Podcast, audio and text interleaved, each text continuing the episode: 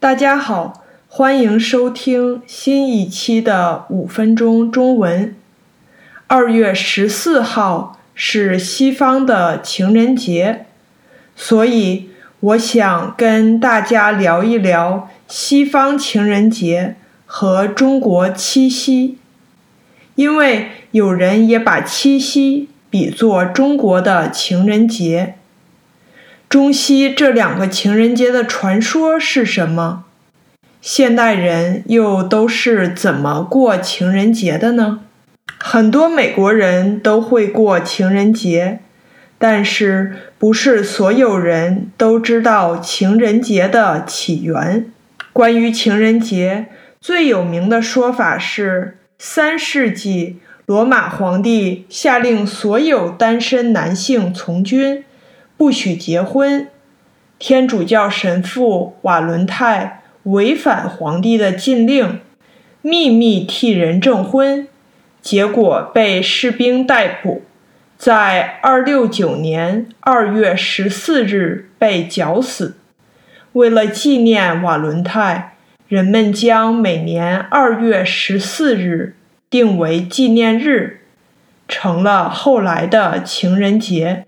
中国的七夕节也有各种版本的传说，最有名的是织女是天宫王母娘娘的女儿。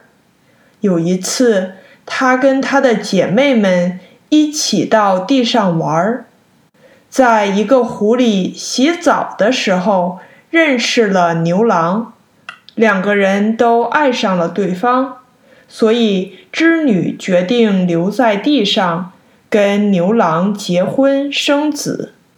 后来，王母娘娘知道了这件事，非常生气。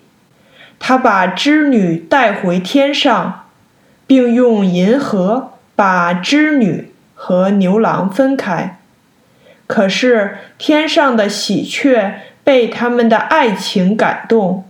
所以一起为他们搭成了一座鹊桥，这样两个人就可以在桥上见面了。最后，王母娘娘也被他俩感动，定了每年农历七月七日，两个人可以见一次。所以每年的七夕。这一天，大家都会期待美好的爱情。那中国人都是怎么过七夕和情人节的呢？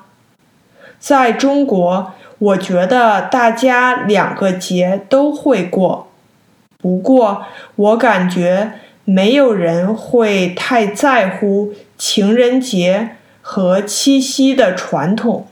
我查了一下。七夕节的传统活动有穿针乞巧、观星、吃巧果等等。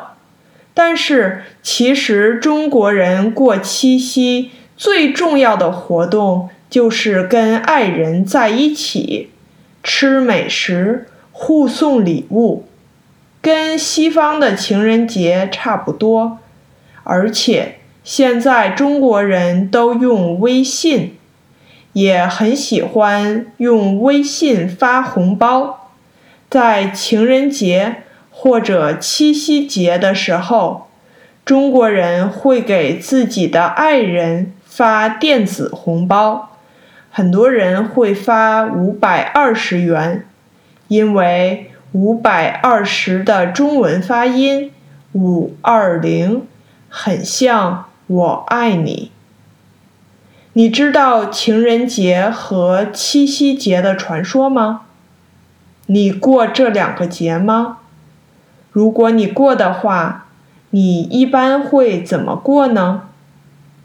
感谢你收听这期关于情人节的节目。